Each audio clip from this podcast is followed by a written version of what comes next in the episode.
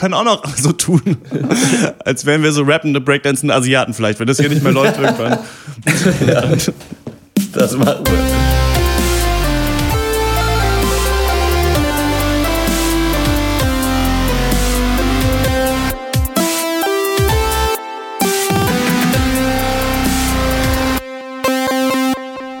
Okay. Hallo und herzlich willkommen zum 106. Pencast, unserem wöchentlichen Film- und TV-Podcast. Wir hassen Filme. In dieser Ausgabe sprechen wir über Warcraft. Da kämpfen Orks gegen Menschen. In Money Monster will ein Terrorist das von George Clooney vermeintlich verkörperte Finanzkapital mit einem Sprengstoffgürtel in die Luft sprengen.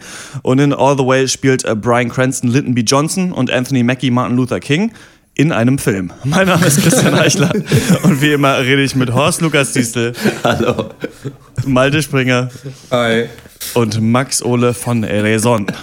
Hallo. Wir nehmen Wochenende auf. Heute, ja, heute mal ohne Bongos, aber trotzdem wiedererkannt. Ja, Finde ich schön, dass du wieder da bist. Ähm, es war äh, immer, wenn wir am Wochenende aufnehmen, kannst du auch und äh, so ist es. Jo. Das, das freut wow. mich. Lasst uns über Filme sprechen. Ja, ja es ist immer schön. Ich, mittlerweile, also bei diesen Themen diese Woche habe ich wirklich so gedacht, das ist nur noch das, dieser Cast ist wie so eine Selbsthilfegruppe für so ein Leid, das man sich selber wählt. Also man guckt sich erst diese schlechten Filme an und dann kommt man rein und heult sich so gegenseitig aus, wie schlimm es war, die zu gucken. Also wirklich, ich habe so ein bisschen den Glauben verloren an das, was wir hier machen, als ich das gesehen habe. Nicht alle, also All the Way war nicht so schlimm, aber auch verdammt mittelmäßig. Aber so bei den anderen Sachen dachte ich irgendwann so, was machst du hier? Warum? Warum bist du nicht draußen an der frischen Luft? Was, was ist das? Was passiert da irgendwie? Ja. Äh, uh, ja, da kann ja. ich auf jeden Fall zustimmen. Ich fand, das hat sich wirklich, weil, also es war wirklich zäh diese Woche. Äh, mhm. Äh, kann das schon sehr gut nachvollziehen. Bin jetzt aber auch froh, jetzt mal so richtig mal wieder Dampf ablassen zu können, ne? Auf dem mhm. Sonntag. Tut, tut. Aktuell ist es ja alles, aber es fühlt sich diese Woche tatsächlich so ein bisschen an wie halt irgendwie die Grabbelkiste von Hollywood irgendwie. Äh, mhm. Ja. Niveau eher ganz unten, aber ja. Wir das muss auch Green mal sein, da kommen wir durch. Mhm. Wir wollten ja Green Room eigentlich machen, äh, ja. vom Regisseur von Blue Ruin. Ähm, der kam aber äh, hier in Leipzig nur um 23 Uhr abends im Kino und ich musste immer um 5 Uhr aufstehen und äh, ins Radio. Und äh, da, es, es, ging wirklich, also es hätte wahrscheinlich, wenn man richtig hardcore wäre, ja, okay, hätte man nicht gepennt, um dann einen Film gucken zu können für diesen Podcast, aber so krass bin ich nicht drauf. Ähm, ja, dann haben wir uns die Sachen irgendwie ausgewählt. Ähm, müssen wir mal schauen, wie wir das, äh, was in den nächsten Wochen dann so äh, wir als Themen machen. Aber ja, ich weiß auch nicht. Also, wenn man schon vorher so erahnen kann, dass es so wird wie jetzt, vielleicht muss man es versuchen. Vielleicht kommt ja ein Superheldenfilm ins Kino oder so. Vielleicht, das wäre nicht schlecht, ja. ja. Oder wir machen vielleicht mal einen Livestream äh, vom 24-Stunden-Rennen von Le Mans oder so. machen, machen daraus 24 Casts. Ja. Das stelle ich mir besser vor, auf jeden Fall, ja. Aber ähm, ich wollte euch mal kurz fragen, also ich habe euch das vorher nicht gesagt, aber wie fandet ihr das Film? Ja, bis jetzt ja so, jetzt so Halbzeit so. Ich habe das Gefühl nämlich, dass das richtig mega mau war bis jetzt. Also was wir so an Filmen besprochen haben in diesem Jahr. Ich habe das Gefühl, es gab so ja. kleine, aber letztes, ich weiß nicht, ob es äh, letztes Jahr hatten wir ja noch diese Oscar-Überbleibsel, Whiplash zum Beispiel und Birdman und sowas, was irgendwie im Januar gekommen ist. Dieses Jahr war es äh, The Revenant, okay, aber es sind auch alles so Sachen, auch The Revenant und The Lobster, alles äh, coole Sachen, die ich nie Bock habe, nochmal zu gucken, glaube ich, in meinem Leben. Genau dasselbe Gefühl. Es ist mir letztens aufgefallen, weil ich, ähm, ich war ja in Amerika und da musste ich natürlich auch, habe ich viel darüber geredet, dass ich auch diesen Podcast mache. Es ist natürlich schwer, Leuten zu erklären. Und irgendwann. In Amerika, ich mache einen Podcast. Ja, nee, und irgendwann checken die halt, okay, du hast jetzt also anscheinend Ahnung von Film und dann ist halt die erste Frage, und was war denn so der beste Film, den du dieses Jahr gesehen hast? Und da hatte ich dann direkt keine Antwort. Da wusste ich direkt, welchen, welchen ich da empfehlen soll. Also, ja, echt, das ist, ist irgendwie dann echt The Revenant oder so. Oder, oder ich keine Ahnung. Ja, Spotlight, Son of Saul sehe ich hier noch so. Ja. Das war schon Room. Das war alles irgendwie schon gut, aber es ist nichts, wo ich denke, das gucke ich jetzt doch mal mit irgendwem, ja. weißt du? Oder das muss ich mir kaufen oder das brauche ich äh, zu Hause im Regal oder dann weiß ich nicht. Da fühle ich mich also, so richtig nerdig und äh, toll, dass ich das, dass ich das entdeckt habe. Außer der Schaman und die Schlange vielleicht. Das war vielleicht noch so der einzige, wo ich äh, sagen würde, der war, der war schon richtig, richtig geil irgendwie. Ja, mhm. weiß ich, weiß, man weiß es nicht so richtig, ne? Ja, ich weiß nicht, im Zweifel würde ich immer sagen, dass es jedes Jahr so ist, aber ähm, mhm. vielleicht habt ihr recht und es ist wirklich beschissen nach. Also, es könnte sein, dass ihr, dass ihr euch irrt, aber es könnte auch sein, dass ihr recht, vollkommen recht habt.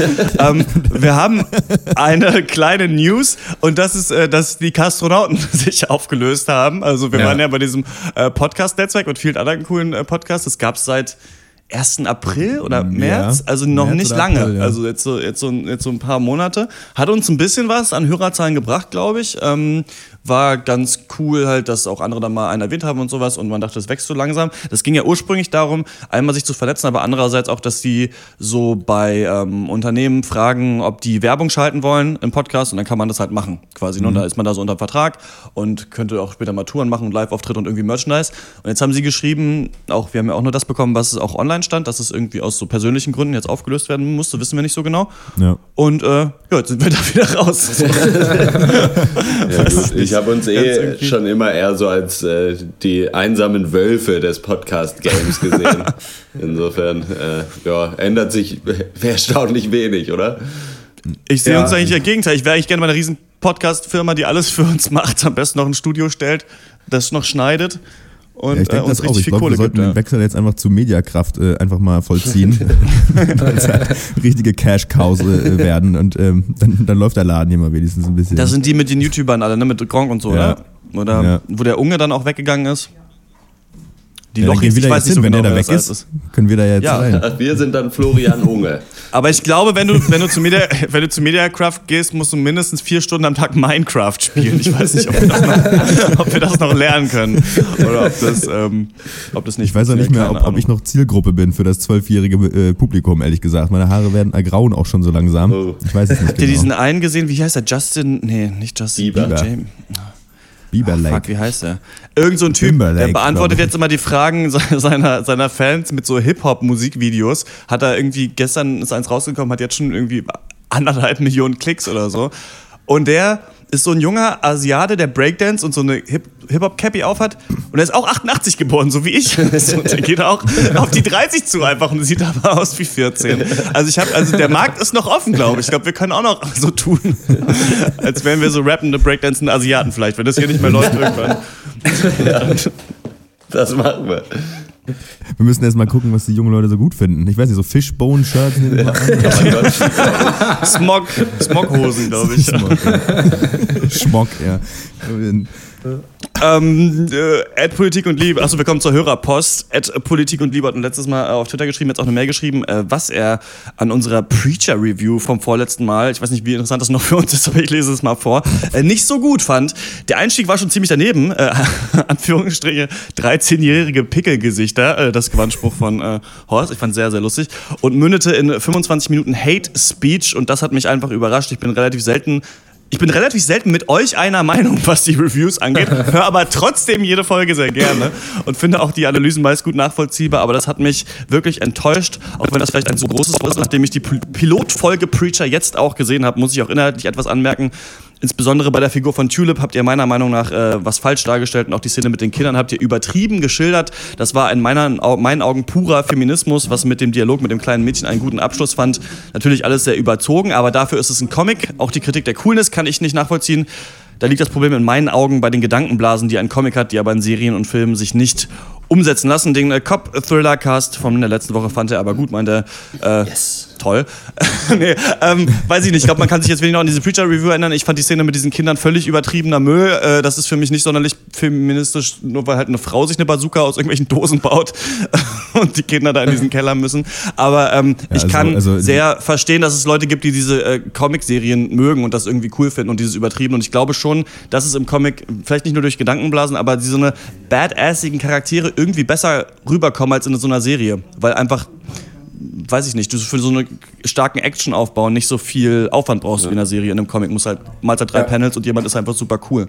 Und ich finde trotzdem auch cool, dass du die Mail geschrieben hast. Ähm, super, also jetzt an dich, Politik und Liebe. Äh, also überhaupt, dass wir halt so Gegendarstellungen bekommen zu unseren Themen und man muss auch selbstkritisch sein und sagen, das war nicht unser eloquentestes Segment. Also wir haben, da schon, Fall, wir haben da schon ziemlich ja. blöde rumgehatet. Das war, ist bestimmt auch so ein Stimmungsding. Richtig, das war schon echt ja, ja. grottig für unsere Also die, die, die, die, Kritik äh, nehmen wir an, denke ich. Ja.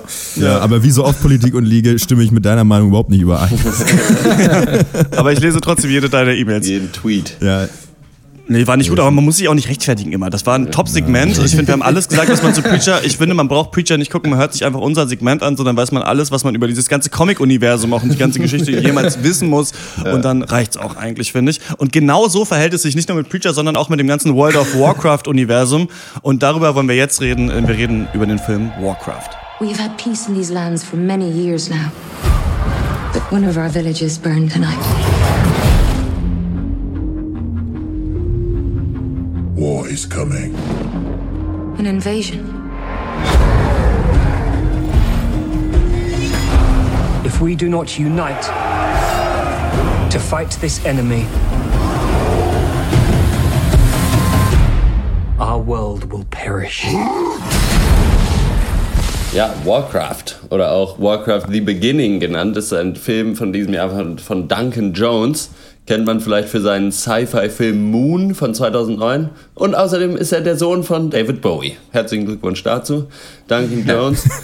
So, in Warcraft The Beginning sehen wir The Beginning von Warcraft. Äh, die erste Begegnung von äh, Menschen und Orks quasi. Die wunderbare Reise in die Fantasiewelt äh, beginnt auf Draenor, Draenor, Draenor, die kaputte Heimatwelt der Orks. Draenor. Und äh, hier sehen wir Gul'dan, den äh, Schamanen und Warlock der Orks, Obermufti äh, da, der opfert ganz viele Draenei um ein Portal nach Azeroth herzustellen und dann mit einer kleineren Warband dort Menschen gefangen Manu. zu nehmen, weil das Portal nämlich Menschenopfer braucht, um zu funktionieren. Deswegen müssen erst ein paar Orks rüber, mehr Leute dann opfern und dann können die anderen ja später nachkommen. Haben sie so. eigentlich für das erste Portal dann Orks geopfert oder nee, wo haben sie die Menschen her? Nee, das sind die anderen. Ach so, ja. Ah, okay. Die anderen ja. Wesen, die auch auf dieser auf Draenor leben. Na, okay, alles so. klar. Sie sind jetzt also auf Azeroth. Das ist äh, die Welt, wo unter anderem auch die Menschen zu Hause sind und da äh, überfallen die irgendwelche Menschensiedlungen. Das findet Sir Anduin Lothar, auf Deutsch Lodder, aber ganz und gar nicht gut. Der ist der Militärchef von Stormwind und entdeckt dann bei den Opfern zusammen mit dem ehemaligen Magier Azubi Katgar, dass die Orks äh, Fellmagie benutzen. Das, und diese Fellmagie ist das Zeug, was, äh, wo man quasi Leben äh, opfern muss, um Stärke zu kriegen, was sie auch für das Portal brauchen. So, dann wird also der König benachrichtigt und der wiederum lässt den Wächter von Tirisfal namens Saro, äh, Mediv kontaktieren, dass er doch bitte helfen möge. Das macht er dann auch. So, gleichzeitig ist aber im Lager der Orks auch nicht alles heiter Sonnenschein, denn einige der Orks, allen voran Durotan, äh, bemerken, dass die Fellmagie mehr zerstört, als sie gewinnt und sind dementsprechend unzufrieden mit Guldans Plan und da ist also auch nicht alles im Lot. Dann äh, ist ja alles vorbereitet für Ränkespiel, Verrat, Krieg, Zauberei, Menschen, Orks, meine Damen und Herren, Warcraft. Die Frage an euch. Verstehen die Macher Wars von ihrer Craft oder war es crafted zehrend, sich das anzugucken? Ach, das war Warcraft. Ich dachte, das wäre Shrek 6. Verpisst euch aus meinem Sumpf! So habe ich das zumindest gesehen. Nee, ähm, ich finde, der Film äh, löst seine Versprechen nicht ein oder er ist viel zu spät. Er wird so super groß sein. Es geht ja wie so oft um das Schicksal der Welt oder so. Mhm. Aber selten habe ich echt einen Blockbuster gesehen, der es partout nicht schafft, den Zuschauer irgendwie emotional zu involvieren. Also die erste Stunde des Films oder mehr hätte ich auch irgendwie auf Mandarin gucken können. So, wenn man, weil man einfach keine Ahnung hat, worüber die reden. Wenn man halt nicht Ahnung von diesem Warcraft-Universum hat. So, man checkt halt nicht so, hey, ich bin Katka, ich komme aus Kirin-Tor, ich habe das Fell gesehen, wir sollten Mediv Bescheid sagen, ich reise nach Karasan. Ja, toll. Das, also, das, das, das, das macht das doch, aber klär mir das doch ein bisschen. Also, ich fand es sehr, sehr schwierig, in diesen Film reinzukommen. Ja, ich, wusste, ich, wusste, ich wusste nicht, dass Guldan äh, äh, die ehemalige niederländische Währung in Wirklichkeit ein totenbeschwörender Ork ist, gewesen ist. Aber ähm, ja, ich weiß nicht, ich finde schon, dass ähm, äh, Blizzard eigentlich schon vielleicht die beste Videospielverfilmung geschafft hat. Ähm, ist aber wahrscheinlich schon wirklich nur was für, für halt äh, Zocker, also oder Leute, die halt irgendwie halbwegs im Stoff sind, so wie ich. Also ich würde nicht sagen, dass ich halbwegs im Stoff bin, aber wenigstens so, so ein Viertel. Viertelstoff. und äh, ich weiß nicht, äh, der Film rattert halt ähnlich wie auch damals zum Beispiel Max Payne einfach drauf los und schmeißt ja so plump seine Welt vor die Füße, genau das, was du eben auch gesagt hast, Malte. Und das funktioniert für mich halb, halbwegs, weil ich ein bisschen was von der Welt weiß und äh, mich für so mittelmäßigen Fantasy-Schmu so ein bisschen erwärmen kann. Aber ja, ich weiß nicht. Ich glaube, das ist für, für, also gut, vielleicht ist es aber eben auch nur was, soll es auch nur was sein für Leute, die da auch Bock drauf haben, ne? Ich habe mir leider äh, den Arm verstaucht und meinen Monitor kaputt gemacht, als ich versucht habe, als ich das alles gesehen habe, äh, auf so einen Hippogreifen zu klettern und wegzufliegen aus diesem Film. Aber das hat leider nicht, hat leider nicht funktioniert. Ähm, Bevor ich das kritisiere, äh, kommen wir zu den guten Sachen des Films. Es gibt keine, also es ist wirklich schlimm, was hier. Nee, Quatsch. Also es ist, man kann sich das angucken als irgendwie Fantasy-Flick, glaube ich. Am Anfang rafft man wenig, weil sie, glaube ich, versucht haben, diese ganze Welt aus diesen Warcraft-Spielen da abzubilden und die ganzen Orte, die man dann wahrscheinlich kennt. Dra Warlords of Draenor heißt doch auch eins von diesen Add-ons, ja. die es für World of Warcraft gibt und sowas. Das ist allerdings also, eine Parallelstory. Sorry. Okay. ich habe damals ähm, mal Warcraft 3 zweimal angefangen zu spielen, bin immer bis zu der gleichen Mission gekommen, wo man so komische Mad Meat Cleavers, wie hießen die, solche, solche die Fleischwagen. Hackfleisch. Ne? Ja. Katapulte. ich glaube, es war das Spiel mit den Hackfleischkatapulten. Also soweit bin ich. Nee, ich habe tatsächlich als Jugendlicher mal so ein Buch gelesen, äh, die Geschichte von Thrall, aber die, das ja, die wird ja, ähm, ja die Geschichte, glaube ich, die hier nach dann erzählt ja. werden soll. Keine Ahnung. Was mich nervt, ist äh, sind diese ganzen, dieser hässliche Fantasy-Primärfarben-Look. Also das alles in lila mhm. und so einem ganz schrecklichen Neongrün ist.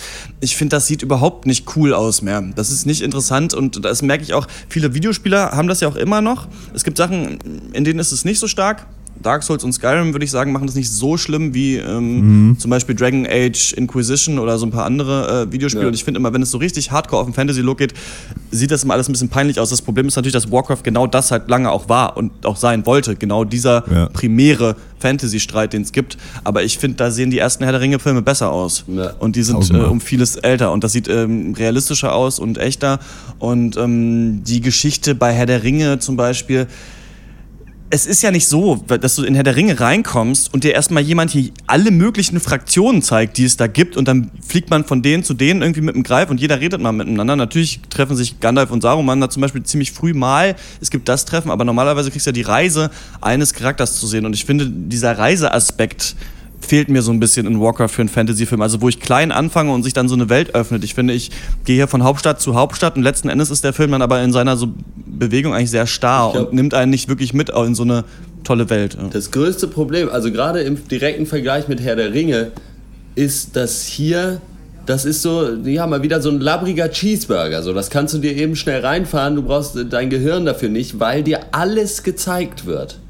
Weil und ich meine, Herr der Ringe zum Beispiel ist ein gutes Beispiel, weil du da immer nur aus Sicht der Guten die Sachen siehst. Weil du niemals, also und äh, bei den Orks siehst du nur was, wenn es unbedingt sein muss und wenn auch Leute da sind, die das quasi sehen können von den Guten.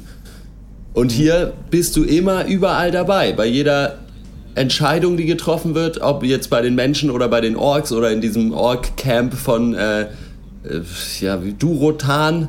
Äh, du kriegst es alles einfach so gezeigt und deswegen entsteht nicht so richtig eine Spannung, sondern es ist mehr so ein Angucken halt, so, keine Ahnung. Aber es ist, man interessiert sich nicht so richtig, was wiederkommt. Äh, ja. finde ich. Und, aber ich fand teilweise fand ich es schon ganz okay. Ich bin so halbwegs Warcraft-affin. Also ich habe jetzt nie World of Warcraft gezockt, aber Warcraft 2 zum Beispiel und Warcraft 3 relativ viel. Und finde es schon insgesamt alles ganz schick, so dieses Universum und kann es auch schon verstehen. Was ich aber überhaupt nicht verstehe, ist, äh, wa warum hier so bekannte Charaktere dann aus dieser Welt genommen werden. Weil einerseits, was äh, ihr schon gesagt habt, so man kennt es, wenn man es nicht kennt, dann weiß man nicht Bescheid, dann hilft es einem auch nicht weiter. Und wenn man es schon kennt, aber wenn man die Charaktere kennt, so wenn man Guldan zum Beispiel kennt und dann die, ba die Backstory dahinter kennt, dann kennt man auch diesen Film, weil das ja aus dieser Lore quasi kommt, der gesamte Film. Mhm. Das heißt, äh, dadurch bist du einfach durch Vorwissen dann gespoilert. Bei mir war es jetzt überhaupt nicht doll, aber so, ich habe halt ein bisschen durchgelesen, äh, was die Hauptcharaktere so in der Lore halt so für Sachen machen und das ist halt eins zu eins das. Das heißt, wenn du das alles schon kennst jetzt von World of Warcraft, dann kennst du ja sogar, dann weißt du noch viel mehr, was passiert. Und dafür ist es visuell jetzt wirklich nicht so bombastisch, dass ich sagen würde, okay, man guckt sich das dann an, um das mal gesehen zu haben oder so. Also wenn wir den Vergleich haben mit Herr der Ringe, dann finde ich eigentlich am gravierendsten die Qualität der Schauspieler. Weil ich finde, ja. die sehen ja gerade bei den Menschen ähm, alle aus ja. wie Teenager. Also das ist echt eine U30-Party, das sind richtige Bubis und man nimmt denen irgendwie ihre Wichtigkeit nicht ab. Jetzt im Vergleich mit, sagen wir mal, Aragorn, Saruman, wie, wie die alle heißen. Und auch die Orks, die ja alle animiert sind, bis auf eine, äh, mhm. finde ich genauso problematisch. Also erstmal hat der Film ja dieses Konzept, dass er sie irgendwie so vermenschlichen will. Aber ich finde, das hat für mich überhaupt nicht gezogen. Nur weil einer von den Orks irgendwie ein kleines Baby hat und das süß findet, reicht es für mich nicht, weil der Rest wird trotzdem gezeigt als ziemlich totale Barbaren eigentlich. Und mhm. zweitens habe ich die akustisch nicht verstanden. Ich finde, die Stimmen wurden so hart in den Bass geregelt und sind so vernuschelt, dass mich das echt genervt hat. Ich habe die Konversation zwischen den Orks, wenn es mal welche gab, überhaupt nicht verstanden, richtig. Wie fandet ihr so das schauspielerisch in dem Film? Also ich muss sagen, mir hat der Film schon Spaß gemacht, wenn wir bei den Orks rumgehangen haben. So, ich mochte, dass es so ein bisschen dirty ist, alles. Ich mochte die Stimmen übrigens sehr, Malte. Also ich das, konnte es auch okay. ganz gut verstehen. Ja. Ähm, das hat mir schon ein bisschen Spaß gemacht. Ich, und da kann ich dir aber ebenfalls zustimmen. Ich finde, der verliert aber echt, wenn wir uns ins Reich der fusselbärtigen Menschen begeben. Das ist wirklich, ich hatte echt das Gefühl, dass man die Leute hier direkt vom PC weggecastet hat. direkt vom Raid, ja. Ja, ohne Mist, ey. So, die sind, ja, die sind im Stoff, die können gleich hier kommen dir über, den Rest machen wir mit Computer. ähm, die Optik finde ich auch echt katastrophal. Also wenn man hier nicht auf den Warcraft-Charme pochen würde, dann wäre das eigentlich inakzeptabel, finde ich. Also wenn man sich das in zehn Jahren nochmal anguckt, dann denkt man sich, wird man lachen. Ja. und ich finde, da bleibt dann, naja, weiß ich nicht, bleibt nicht viel nach. Und schauspielerisch finde ich, ist das halt, erfüllen die Leute da ihre Pflicht, aber ich glaube einmal das Casting und wahrscheinlich auch das Skript geben halt auch nicht viel her, um einen da irgendwie, um da Schauspieler zu weiß ich nicht, um aus denen was rauszuholen oder irgendwie aus mir. Was ich so komisch finde, ich finde, was nicht so richtig funktioniert, ist so die Übersetzung dieser Spielwelt in die Realität. Die funktioniert an manchen Stellen, klappt es und ich finde zum Beispiel bei den, wie die Orks aussehen, funktioniert's. Weil das ist komplett CGI mit Motion Capturing. Und da sind die relativ detailliert, die Figuren, auch in ihren ganzen Rüstungen und sowas. Wenn du aber zu den Menschen gehst, hast du so Menschen, die halt so übergroße Rüstungen und übergroße so Plastikschwerter irgendwie in der Hand haben und dann passt es nicht mehr so richtig. Und das, und das sieht, die sehen aber wirklich so ein bisschen aus wie diese Truppen aus Warcraft 3, die da rumgelaufen Schon. sind, ne? mit diesen ja. riesigen Platten. Und ich glaube, da will man so, wollte man so einen Wiedererkennungswert machen, aber das wirkt alles als total billig. Also man hat irgendwann ein Schild, wo so ein riesiger Rubin drauf ist oder so einen großen Stab und das wirkt alles so leicht und es gab mal diesen Dungeons and Dragons Film. Ich weiß nicht, ob ihr den, den habe ich mal oh, als ja. Kind auch im mhm. Kino gesehen. Das war auch genauso, das sah Sachen auch so räudig aus. Und dadurch, dass du dann halt hier Menschen hast und 3D-animierte ähm, Figuren, ja, wirkt das nicht so richtig aus einem Guss. Ich meine, ich weiß nicht, was die Alternative gewesen wäre. Pixar hat sich ja auch so davon entfernt, so Menschen fotorealistisch darstellen zu wollen. So, ja. das haben sie ja, also war ja nicht Pixar, aber damals haben, wir, haben sie ja bei diesem Final Fantasy Film, der so gefloppt ist, das mal gemacht. Mhm. Ähm, weiß nicht, ob man das so hätte machen können in diesem Film, dann da hättest du wahrscheinlich die Action-Szenen besser hinbekommen, aber die Dialoge hätten komisch gewirkt. Ist eine schwierige Sache, aber ich fand, dass es war natürlich irgendwie relativ in Ordnung, weil so viel Geld reingeflossen ist, aber man hat halt sofort gesehen, da sitzt halt niemand wirklich auf einem Greifen, sondern es ist animiert. Und ich weiß natürlich, dass es ja. diese Greifen nicht gibt, aber die ein Adler einfach und ein Adler auf dem Hund geschnallt. Ja. wenn man sich, wenn man sich heutzutage noch mal Herr der Ringe anschaut, auf Blu-ray ist es dem nicht so zuträglich, weil da die Effekte dann ein bisschen altbacken aussehen. Aber ich fand damals so im Kino, oder ja. wenn man sich das auf VHS dann gekauft hat, noch, was es noch gab beim ersten Herr der Ringe, diese, diese ähm, als der Troll da in den, in den Minen von Moria ist und sowas, das sieht richtig ja. gut aus, fand ich damals. Ja. Und da sieht es auch farblich nicht so aus, als wäre da so ein riesiges grünes Monster zwischen so Menschen. Äh, ne? Also, das ist sowas, das klappt nicht so richtig in Warcraft, obwohl wir halt jetzt, weiß ich nicht, dass es ja viel später ist, nach, nach diesen anderen Filmen, wo man eigentlich denkt, es müsste viel komisch, weiter ne? sein. Ich frage mich halt mittlerweile, weil ich meine, die Budgets von, äh, von auch solchen Filmen sind ja auch echt mittlerweile mega hoch. Ich, kann, kann, ich weiß nicht, was der erste Herr der Ringe damals zum Beispiel gekostet hat. Also, aber ähm, gerade was so Effekte angeht, ich meine, früher habe ich mir gedacht, okay, das ist Herr der Ringe, das, das, das müssen da haben, da fehlt anderen das Budget oder das Know-how. Aber mittlerweile, so irgendwie äh, 15 Jahre später, müsste das doch mal irgendwo angekommen 93 sein. 93 Millionen Dollar. Für den Herr der Ringe, den ersten. Mhm. Und was hat der jetzt hier gekostet? Budget, ich google mal. Inflation mit einberechnen, bitte? Ich glaube 160 Millionen. Ja, ja, gut, weißt du, was ist los? Was habt ihr? Habt ihr eine LAN-Party genau gemacht mit Cola frei oder was vom Fass? Ja, 160, 160 Millionen. Hatten die bei Herr der Ringe nicht auch so eine Maschine, die diese Rüstung produziert hat vor Ort? So, also die konnten sein, ja. da immer diese Schilde und Sachen so richtig halt so in Massenarbeit halt produzieren, glaube ich, am Set, weil da immer was kaputt gegangen ist. Fand ich ganz geil. Genau.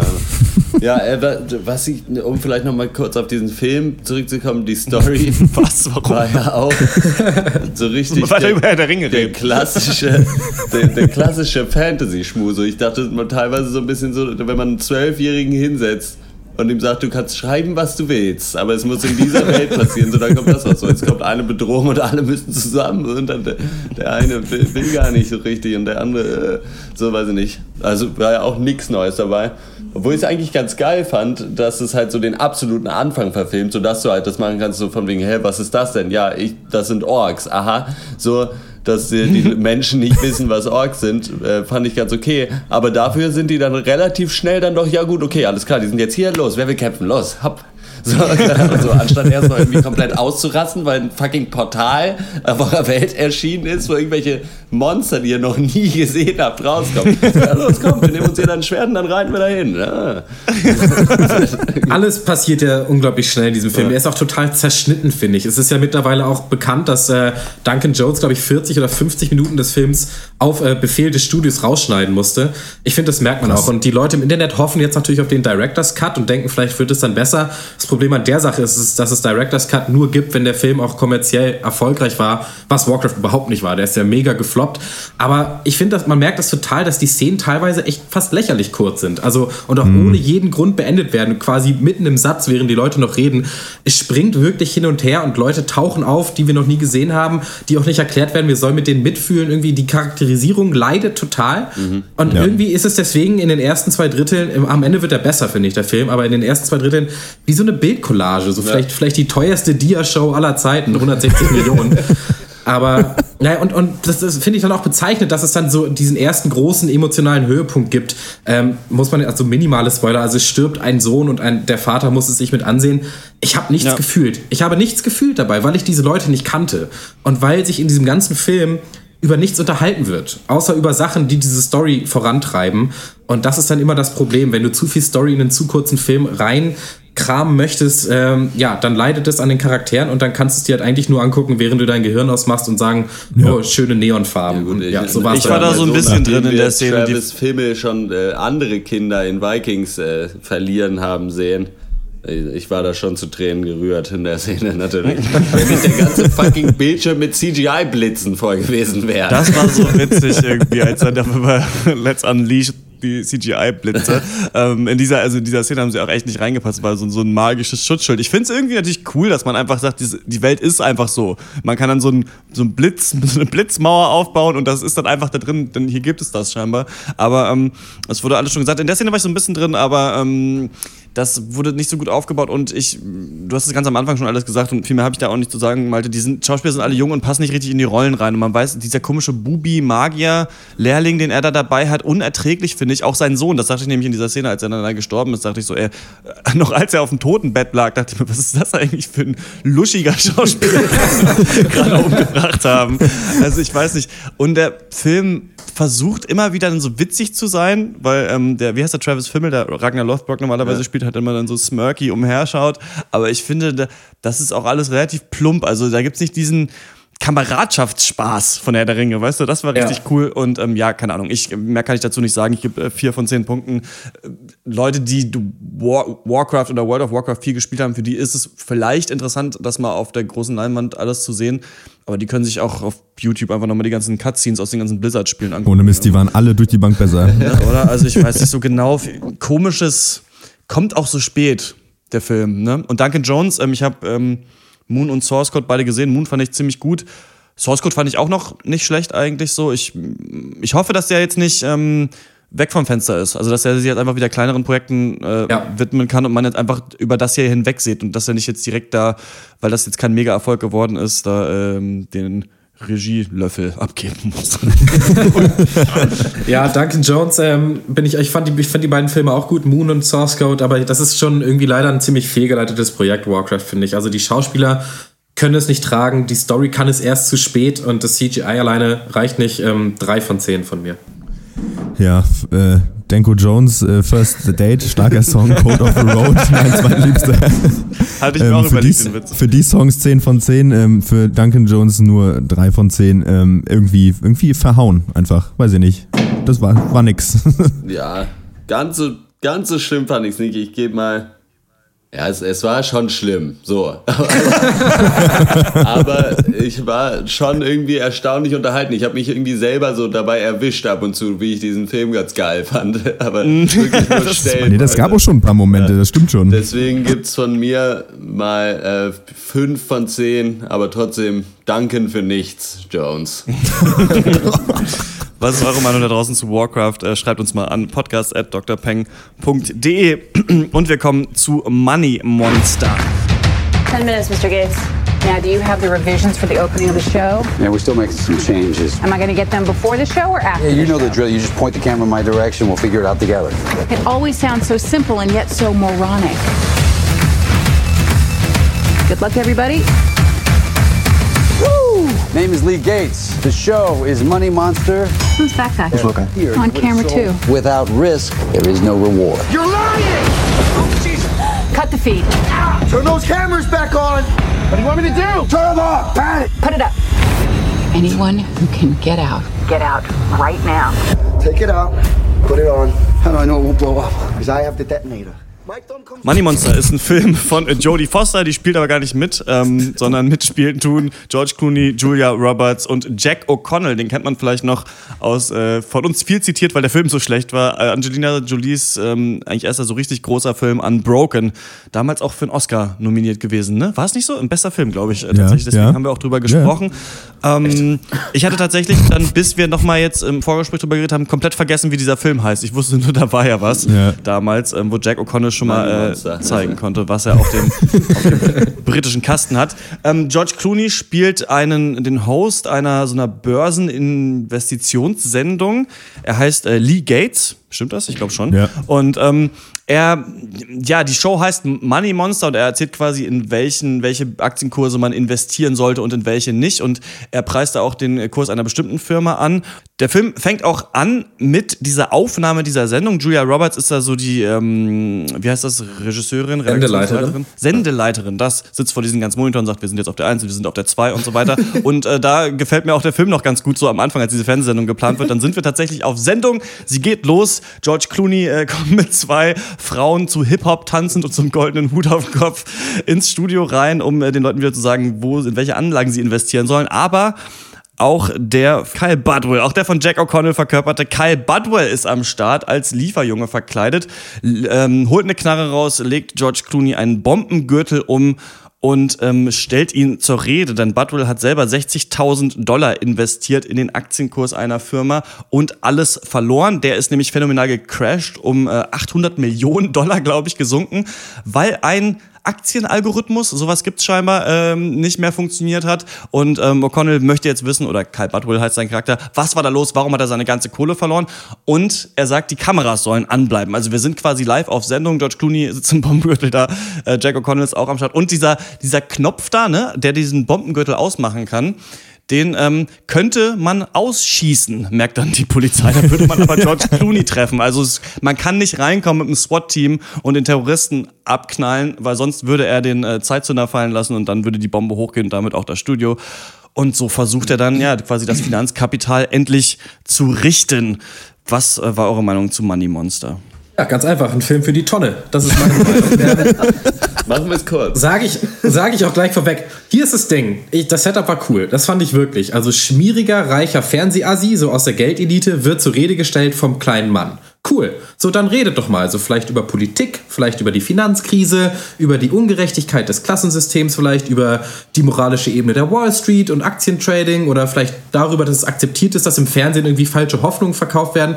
Über sowas vielleicht. Aber worüber redet Money Monster? Über nichts. Über genau gar nichts. Sie denken sich, lass uns lieber darauf konzentrieren, dass ein Typ eine Waffe hat und einen 0815 Geiselnahmefilm machen. Nee, warte, das ist auch noch nicht genug. Lass uns auch einen Cyber-Verschwörungsthriller hinten dran hängen. Das wird dann interessant. Und dann auch noch die Auflösung des Films, die man, muss man ja nicht unbedingt spoilern. Für mich der letzte Schlag ins Gesicht von einem ganz, ganz beschissenen Film. Ja, ich finde, äh, Money Monster versucht irgendwie eine, eine größere politische Dimension äh, als Big Short zu haben, aber setzt sich überhaupt nicht intelligent genug mit seiner Materie auseinander. Also mhm. Also gar nicht. Also der failt halt auf ganzer Linie. Also dazu Glückwunsch, Jodie Foster. Ähm, das ist toll. Ähm, und ist am Ende, und was dazu kommt, für mich ist das einfach die nur minimal plumpere Version von Uwe Bolls Assault on Wall Street oder Rampage. Also das ist ähm, so nach ja. dieses Ding, so die, jetzt müssen die Reichen mal Rede und Antwort stehen.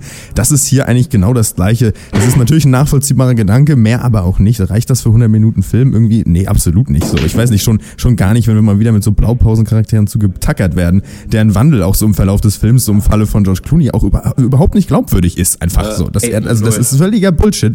Das ist so Politkino aller 10. Klasse vom Alt-68er Sozialkundelehrer ausgesucht, äh, kurz vor den Sommerferien. Ähm, ich weiß nicht, und der Film... Und der Film wirft halt auch so neben seiner so natürlich inhärenten Wall Street so Kritik so keinerlei interessante Fragen auf oder fügt dem Diskurs irgendwas hinzu. So, der hat eigentlich gar nichts zu erzählen. Äh, 20 mhm. Minuten davon hätten gereicht. Ähm, einfach echt schlecht. Der Film ist halt einfach der hat einfach in 2016 überhaupt nichts zu suchen, oder? Also den Film, den kannst du machen, wenn Leute noch nicht wissen, was ein Algorithmus ist. Also von mir aus 95 oder so, dann ist das vielleicht interessant. Aber heutzutage, so das ist bestimmt Moment, nicht das... Du meinst, meinst du ein Algo? Ein Algo. ein Algo-Sandwich. Äh, äh, keine Ahnung, so das ist doch, das ist doch nicht das, was mit der fucking Finanzwelt im Arsch ist. So, was der Film da einem auftischt. So, ich meine, das ist ein Teil davon, aber es ja, bleibt halt so weit unten einfach mit seiner Herangehensweise an das ganze Thema. Dann Julia Roberts kann ich sowieso nicht leiden. Äh, weiß nicht, wenn ich, wenn ich einen Frosch sehen will, kann ich auch an den Teich gehen. Oh Gott. das tut mir leid. Nee, aber ich kann. Julia Roberts kann ich wirklich einfach nicht leiden. Ich weiß nicht warum, aber wenn ich die sehe, kriege ich so einen Hals. So. Der Typen. Julia Roberts fand ich am besten. Achso, redest du noch? Ja, du hast so lange, lange Pause Jack O'Donnell oder wie der heißt, mochte ich auch nicht. Bleibt halt echt George Clooney über, den ich eigentlich ja ganz gerne mag, aber der halt dann einfach sich ein weiteres Mal seine lässiger Charmbolzen, kauft doch mal eine Nescafé-Performance irgendwie äh, aus, aus den Rippen leiert. So, das kann er halt, aber ich muss, das muss ich auch nicht nochmal gucken. Und da bleibt halt einfach wenig übrig. Erstes Drittel fand ich auch halbwegs brauchbar, aber dann wird so konfus und schlecht. Ich fand die Leistung aller Beteiligten auch schauspielerisch eigentlich nicht sonderlich gut, außer Julia Roberts. Ich finde, die hat ihre Rolle gut gemacht. Der habe ich das abgekauft, dass sie sowohl unter Druck steht, als auch da diesen, ähm, diese Aufnahme noch, äh, noch leiten muss. Ich fand, George Clooney war mir zu übertrieben, war mir zu stark eine Karikatur eigentlich, hat zu schnell dann die Allianzen gewechselt, dann ist er wieder in sein Showmanship reingekommen. Ich habe mich die ganze Zeit immer gefragt im Film, warum finde ich das gerade nicht spannend?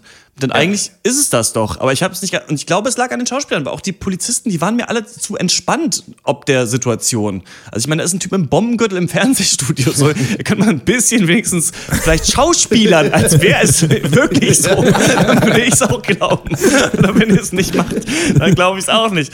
Und da, da, da muss man noch mal gar nicht diese Ebene sehen, dass es alles Quatsch ist, dass natürlich dann ein böser Banker oder ein böser ähm, Aktionär da dieses ganze System da ähm, korrumpiert hat und die einfachen Leute, also das ist System, das System funktioniert eigentlich, aber böse Leute beherrschen es im Hintergrund. Deswegen ja. muss sich der kleine Mann auflehnen.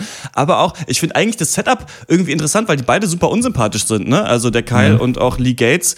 Und ähm, aber dann guckt man halt einen Film in dem es nur um unsympathische Personen geht. Man denkt sich so, okay, so richtig interessiert es mich nicht, was hier passiert. Da hätte man, glaube ich, mehr mitmachen können. Und ich finde auch, dass der Film so seine verschiedenen Handlungsstränge oder wie der, wie der Plot vorangetrieben wird, dass das nicht so richtig kausal eins auf dem anderen irgendwie basiert. Also gibt es doch dann diese Szene, wo er dann zu Hause sagt, kauft jetzt alle diese Aktie, um mich zu ja. retten. Ja. Ich habe überhaupt nicht verstanden, was ihn da wie retten würde. Also war, der andere wollte kein Geld haben. Ja, das hat er hätte nur ergeben. zeigen können, dass das halt funktioniert, wenn man Leuten sagt, kauft was und sie kaufen dann was. Das hatte nichts. und das war aber so emotional aufgebaut, weißt du, in diesem nee, Film. Genau das war, das, dann, genau dann schwillte das. das Orchester an und dann dachte man sich so, okay, jetzt geht's hier um was, aber dann dachte ich so, aber was, hä? Das ergibt irgendwie keinen Sinn. Aber genau das ist, was diesen Film so unspannend macht, weil der das die mhm. ganze Zeit macht, solche Sachen.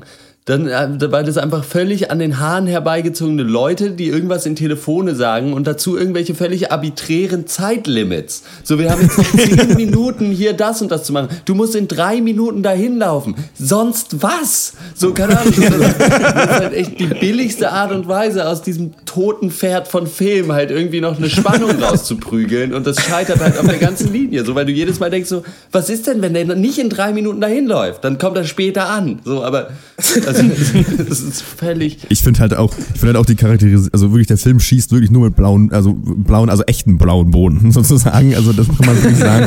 äh, ich finde so die Charakterisierung des, des Geiselnehmers ist halt auch katastrophal, weil ich meine, der soll ja eigentlich, was soll ja, der sein? Ja. So ein gescheiterter, irgendwie unterer Mittelstandständler, äh, der, aber der, der, der kommt überhaupt nichts raus. Also so ist der nicht. So wäre jemand nicht, der das macht, was der da abzieht. Ja, das glaube ich, habe ich den einfach nicht eine Sekunde lang abgekauft. So, der, das ist quasi die Dialoge, die er führen darf, werden, äh, die sind, äh, wurden absichtlich so geschrieben, dass der halbwegs likable und nachvollziehbar bleibt. Aber eigentlich ist das totaler Blödsinn. So ist keiner. So und das ist, glaube ich, so.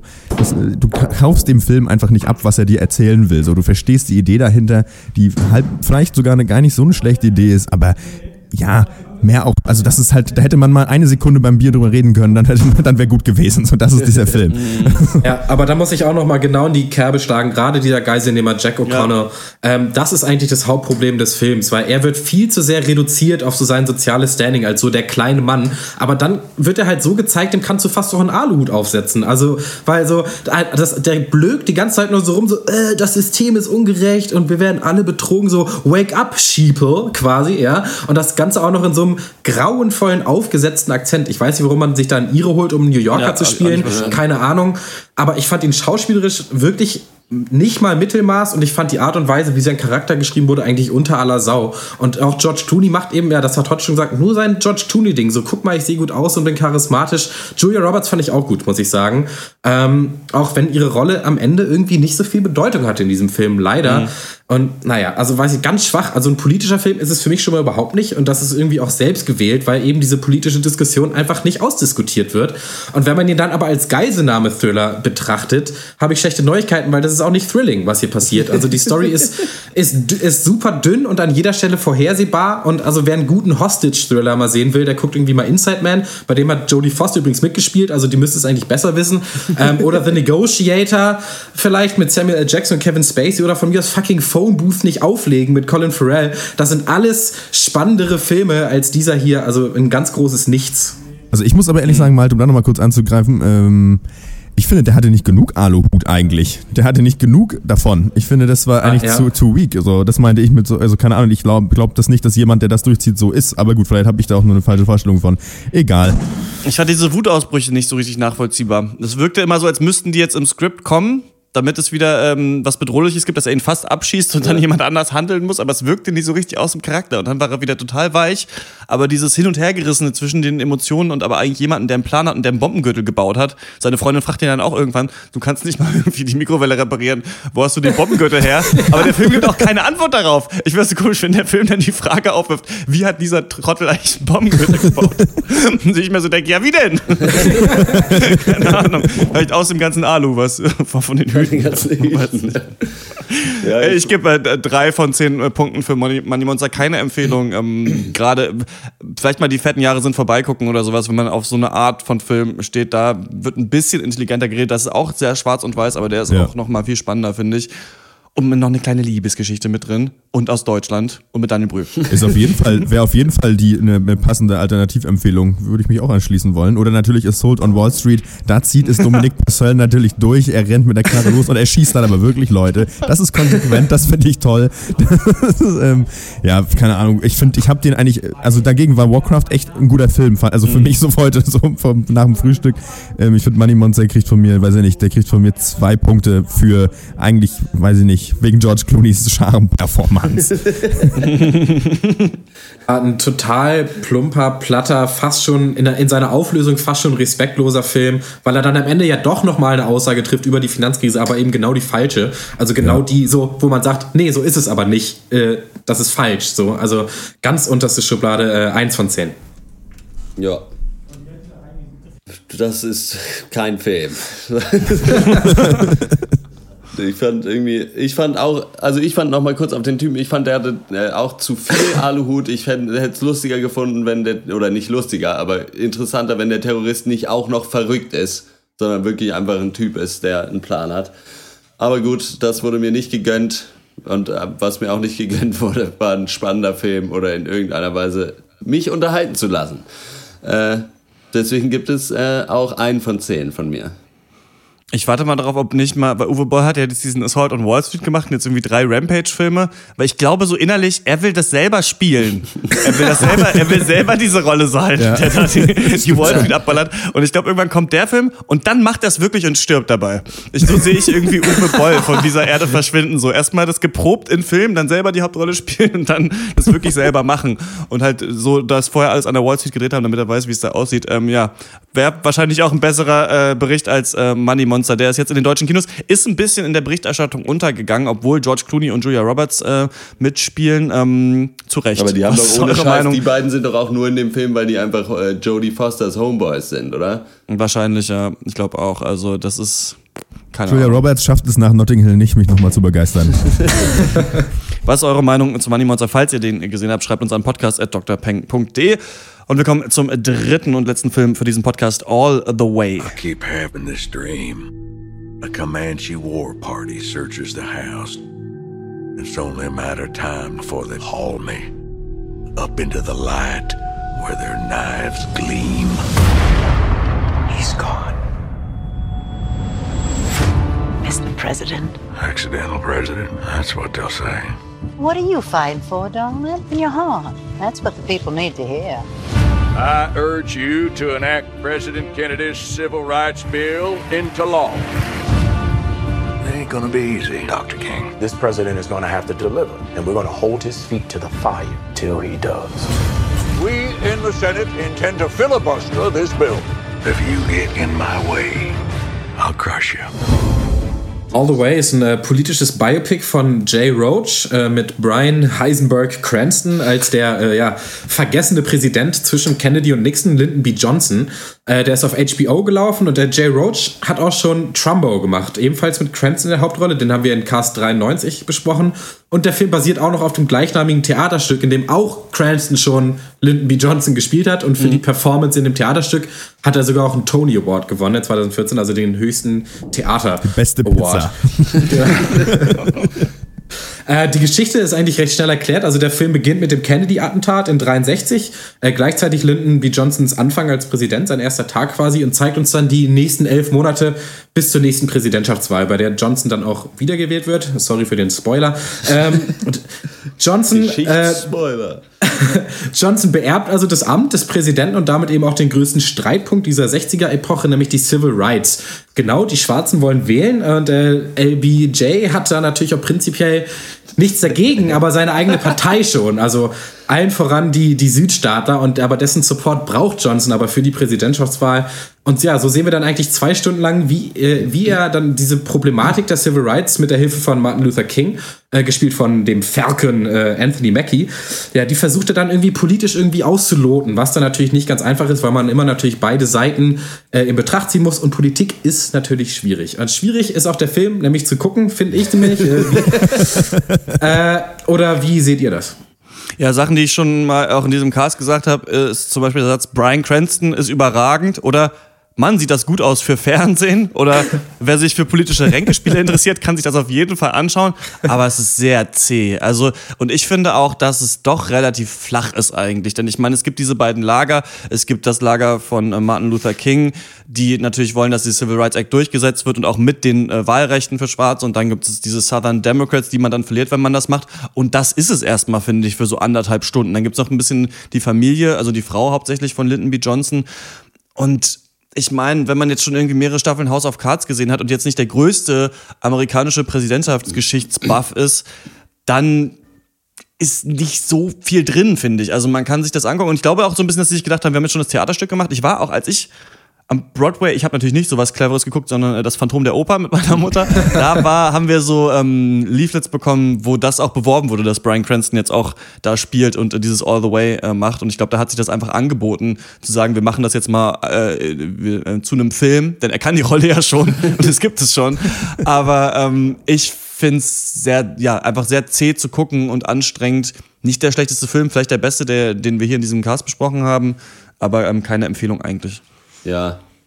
Ich konnte mich echt einfach auch sauschlecht nur konzentrieren. Ich war müde und irgendwie dann alles so, ja, so Histodrama vom Feinsten. Irgendwie Leute sitzen und reden, Leute stehen und reden, Leute gehen und reden, manchmal sogar am Telefon.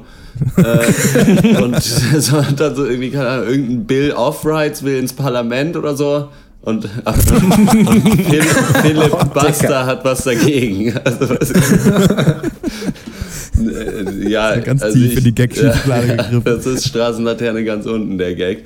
Aber nee. Ja, die Story an sich, äh, sorry, wenn du fertig bist, oder ich unterbreche dich einfach, die hat eigentlich nur zwei Stärken. Also, und das ist, äh, A, ist sie wahr und B, ist sie wichtig. Aber ist es halt spannend? Zieht es dich rein oder schockt es dich oder überrascht es dich? Nein. Und das ist äh, vielleicht aber einfach das grundlegende Problem des politischen Biopics. Also, wenn es halt mega interessant und ansprechend sein soll, dann wird es halt irgendwie dem Thema nicht gerecht. Wenn es dem Thema gerecht werden soll, dann kommt halt so ein Film dabei raus, wie halt All the Way, 130 Minuten Gelaber. Also halt Gelaber auf sehr hohem Niveau Niveau, wie ich finde, aber trotzdem Gelaber. Da kommt man nicht drum rum, dass es langatmig ist, dass es unglaublich wortreich ist und dass es sich eben mehr anfühlt wie Geschichtsunterricht beim, beim netten Vertretungslehrer, als irgendwie gute Filmkost auf irgendwie einen Samstagabend mit Kumpels. Allem, das ist für mich ein. Ja, was bitte. ich noch richtig krass fand, ist, das ist basierend auf einem Theaterstück, aber der, wenn der Film schon, also ich, wenn ich mir vorstellen würde, ich würde ans Broadway gehen und mir da diesen Film als Theaterstück ja. angucken, ich würde kotzen vor Langeweile.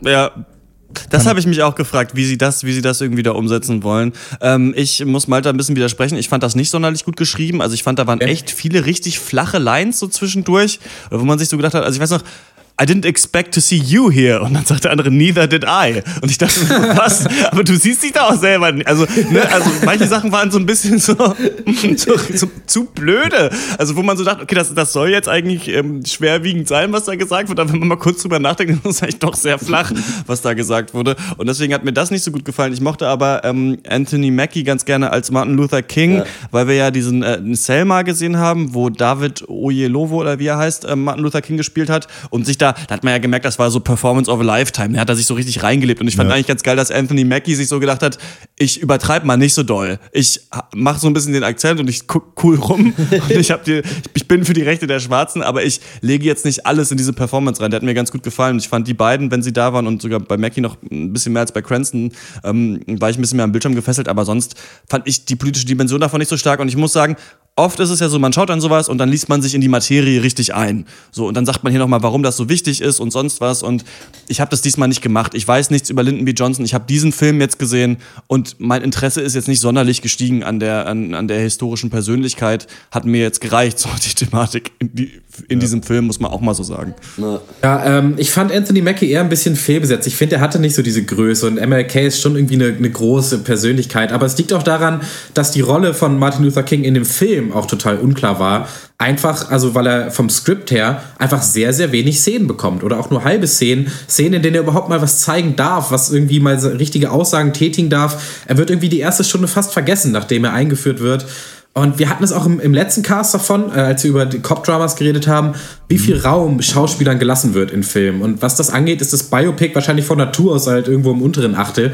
Und deswegen zieht auch das Argument für mich halt nicht so, was man von vielen Reviewern liest im Internet, dass die Schauspieler die Sache hier so gut machen, insbesondere Brian Cranston. Für mich ist das zu zweckmäßig. Also der ganze Film ist im Großen und Ganzen irgendwie zweckmäßig, es ist nicht so sehr Unterhaltung und sicher spielen die gut, aber aber sie spielen gut, um halt jemanden zu verkörpern, der dir halt was erzählen soll über Politik und da ist, das reicht dann auch nicht als dieser Unterhaltungsfaktor, den jetzt äh, Biopic hin oder her eigentlich jeder Film braucht, wie mhm. ich finde. Und dann wird es halt mehr wie zum angesprochenen äh, Geschichtsunterricht. Wie fandet ihr die, äh, den Akzent von Brian Cranston? Ich fand das teilweise ziemlich nervtötend.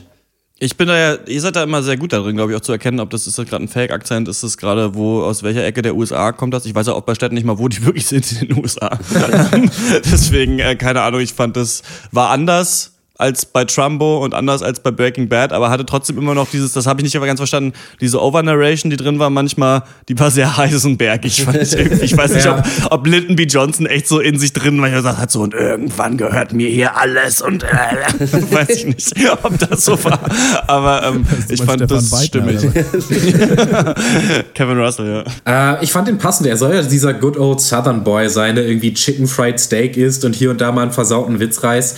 Ähm, ich fand das eigentlich, ich fand den Akzent gut, aber irgendwie glaube ich, wo wir es jetzt halt von dem Mehrwert des Films hatten, gibt es wahrscheinlich auch einen Grund, warum man von Lyndon B. Johnson nicht, noch nicht so allzu viel gehört hat, irgendwie im Allgemeinwissen, weil er also so richtig viel erzählt der Film dann halt auch nicht. Eben, dass er dieser Southern Boy ist und gleichzeitig eben, dass er so, eine, so ein politischer Hardliner irgendwie ist, also der dann auch mal seine Untergebenen zusammenschreit, ziemlich stur ist. Er sammelt nicht so viele Sympathiepunkte, dieser Mensch, finde ich, auch wenn er gute Sachen gemacht hat. Und aber auch seine persönliche Seite kommt irgendwie zu kurz in diesem Film, finde ich. Also er hat zwar eine Frau und auch eine Tochter, und aber bis auf ein, zwei Anekdoten äh, kommt da nicht so viel von rum am Ende. Deswegen äh, würde ich am Ende sagen, Prädikat pädagogisch wertvoll, irgendwie kompetent gemacht im Großen und Ganzen.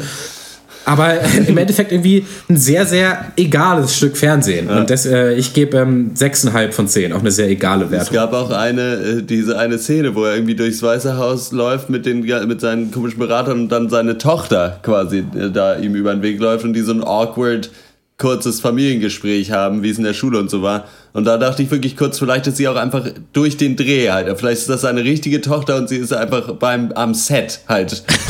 ich glaube, das könnte auch sein. So, weil man die vorher, glaube ich, einmal außer äh, in der Entfernung neben der Mutter hatte stehen sehen und sonst irgendwie gar nicht. Naja.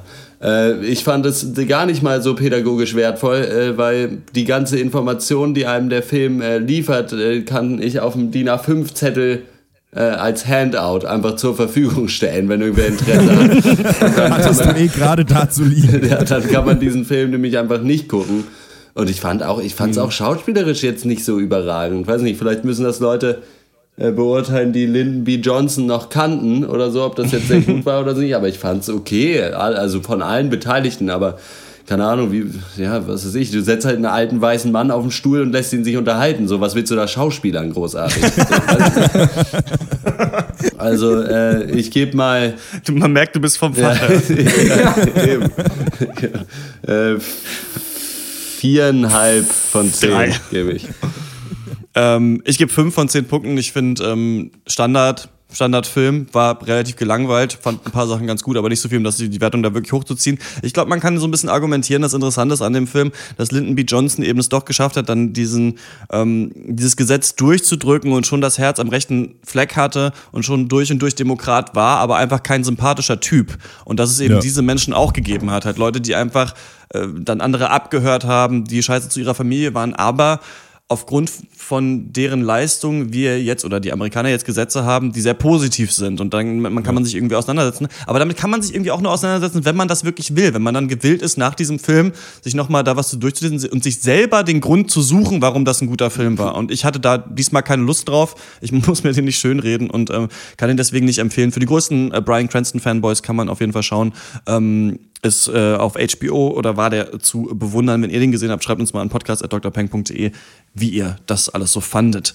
Und wir kommen äh, zur Abschlussrunde. Ich habe es letzte Woche gar nicht gesagt, habe ich vergessen. Ich habe Außer Atem äh, gesehen von Jean-Luc Godard oder Breathless oder Debout du Souffle oder so heißt der Original. und es ist der Film, der 1960 äh, quasi diese Nouvelle Vague in Frankreich losgetreten hat. Und irgendwann ist mir aufgefallen, dass ich überhaupt gar nichts darüber weiß. Über diese, diese französische neue Welle an Filmen. Ich wusste nicht, was es ist, worum geht's. Ich habe mir mal nur vorgestellt, Leute sitzen ähm, im Zimmer und rauchen und reden auf Französisch die ganze Zeit. Ich dachte, das wär's. Und ja. so ein bisschen ist es das auch. Aber äh, ich hätte eigentlich Lust, da mal einen Klassiker-Cast so zu machen, denn gerade, ich habe jetzt vergessen, wie sein Name ist. Ja, der man auch. Genau, den meine ich ja. Hast du den Film auch gesehen?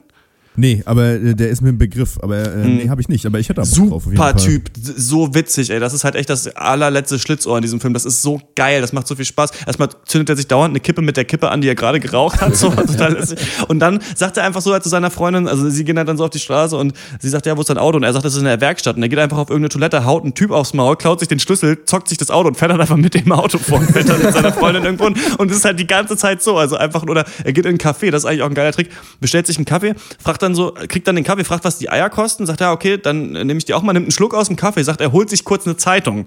Damit denkt die Kassiererin, er hat ja gerade Eier bestellt, er wird ja auf jeden Fall zurückkommen. So, der geht einfach auf die Straße und fängt dann so an, so ganz langsam so loszurennen. so, so ein bisschen, dass es nicht so auffällt. Und halt solche Sachen macht er die ganze Zeit. Und irgendwie war der Film zu, also es geht darum, dass einer, dass er äh, eine Polizistin erschießt und dann mit seiner so einer Liebschaft, die er hat, nach Rom fliehen will.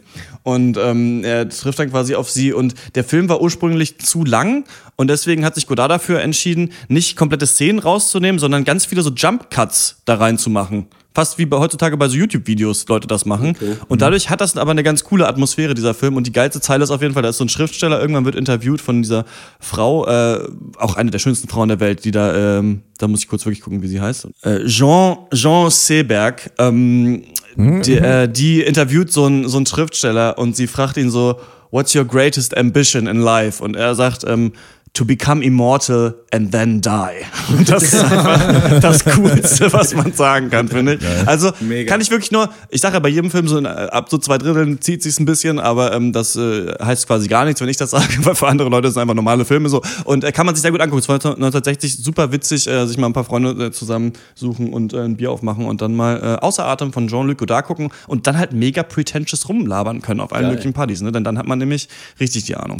Ja, geil. Worüber ich jetzt wieder mitreden kann in äh, den äh, werten Hipsterkreisen ist eine sehr bekannte Fernsehserie namens The Americans. Die habe ich jetzt endlich mal uh, angefangen. Die wird ja sehr Die soll ja mega sein.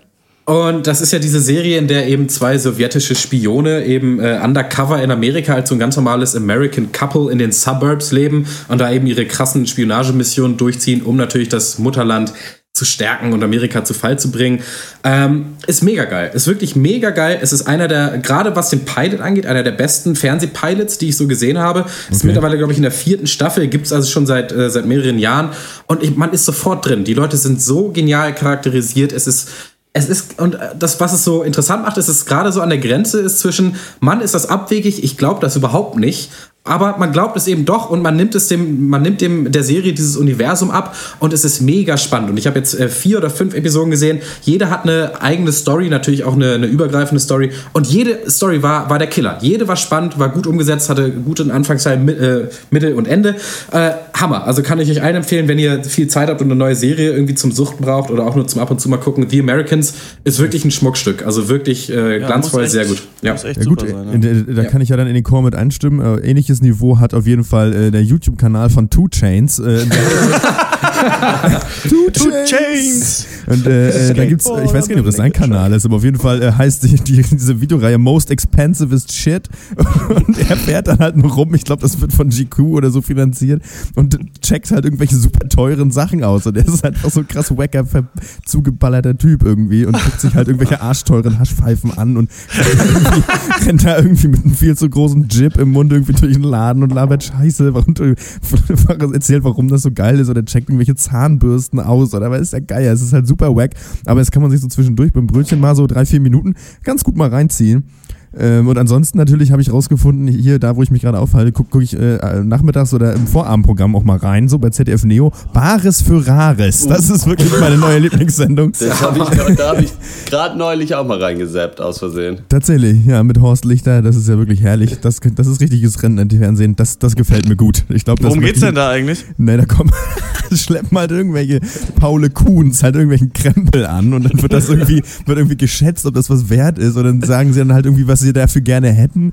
Dann, weiß ich nicht, dann, sagt, dann gibt der, derjenige, der das halt schätzt, irgendwie dann irgendeinen Wert an und dann, wenn das hoch genug ist, dann, geben, dann kriegen sie die Händlerkarte und dann dürfen sie sich da vor so eine Jury stellen, so von wie fünf, äh, sechs Antiquitätensammlern und die können dann darum feilschen.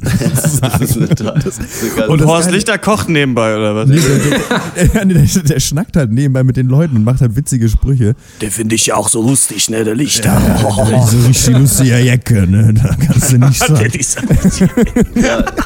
Schön. ja, das ist herrlich. Ich habe da auch äh, deutlich reingeguckt, da hat eine äh, ältere Dame äh, eine Schätzung von über 300 Euro für, ihre, für ihr äh, Besteckset äh, ja. bekommen. das war eine tolle Folge. Tolle Folge, ja. Äh, ich war im Theater, habe Schöne Neue Welt angeguckt, hier in Freiburg, Stadttheater Freiburg. War nur so mittelbegeistert, muss ich sagen. äh, ja, weiß ich nicht. Hatte, hatte, warst du da schon drin, Malte? Nee, und der läuft jetzt, äh, glaube ich, auch nur noch einmal. Nee, aber ich noch drei, viermal oder so. Oder noch, alles klar, ja. Nee, dann sag doch mal, äh, wie es so war. Ja, es war so mittel. Also es war äh, ein paar ganz schöne Ideen, so Regie, also es ist schon so Regietheater und das ist so ein bisschen, es war so ein bisschen so, ich meine, die meisten Leute haben die äh, Brave New World ja wahrscheinlich in der Schule gelesen auch. Und es war, und da waren auch viele Schulklassen. Äh, und äh, es war so ein bisschen leider, aber genau auf dem Niveau von so Leistungskurs Englisch äh, mhm. Interpretation, so dass sich der Lehrer dann danach hinstellen kann und sagt, seht ihr, genau das haben wir doch gesagt, ist da drin. So und äh, da fand ich es ein bisschen schade, dass es da, weil es eigentlich ein viel cooleres Buch ist, als es äh, da dargestellt wurde irgendwie. War aber toll, also kann man sich schon gut angucken. Also mich verwundert es nicht. Im Stadttheater Freiburg würde ich nicht mehr auf Toilette gehen. Schön, dass es immer kleine Tipps gibt für alle Fans des Theaters Freiburg. Äh, schöne neue Welt. Das war's für diese Woche. Wir hören uns wieder im 107. Ähm, Pankers. Wir freuen uns über euer Feedback und diskutieren eure Meinung gerne im Podcast. Schreibt uns an podcast.drpank.de. Und wenn ihr den Podcast mögt und äh, richtig, richtig viel Geld habt, dann könnt ihr uns auf patreon.com slash der unterstützen. Da gibt's auch ein paar exklusive Gimmicks, also Sticker, Beutel und man kriegt den äh, Pankers of Duty äh, früher. Außerdem sind wir auf facebook.com slash der Pankers. Das ist äh, gut, uns da ähm, zu liken, äh, damit wir Likes kriegen und äh, damit man dann äh, den mitbekommt, wenn die Off Duties rauskommen, weil die ja nicht auf Dr. Peng hochgeladen werden. Oder bei Twitter at der Pankers. Das war's von uns. Bis zum nächsten Mal. Ciao. Ciao. Ciao. Lay down, lay down, give me someone.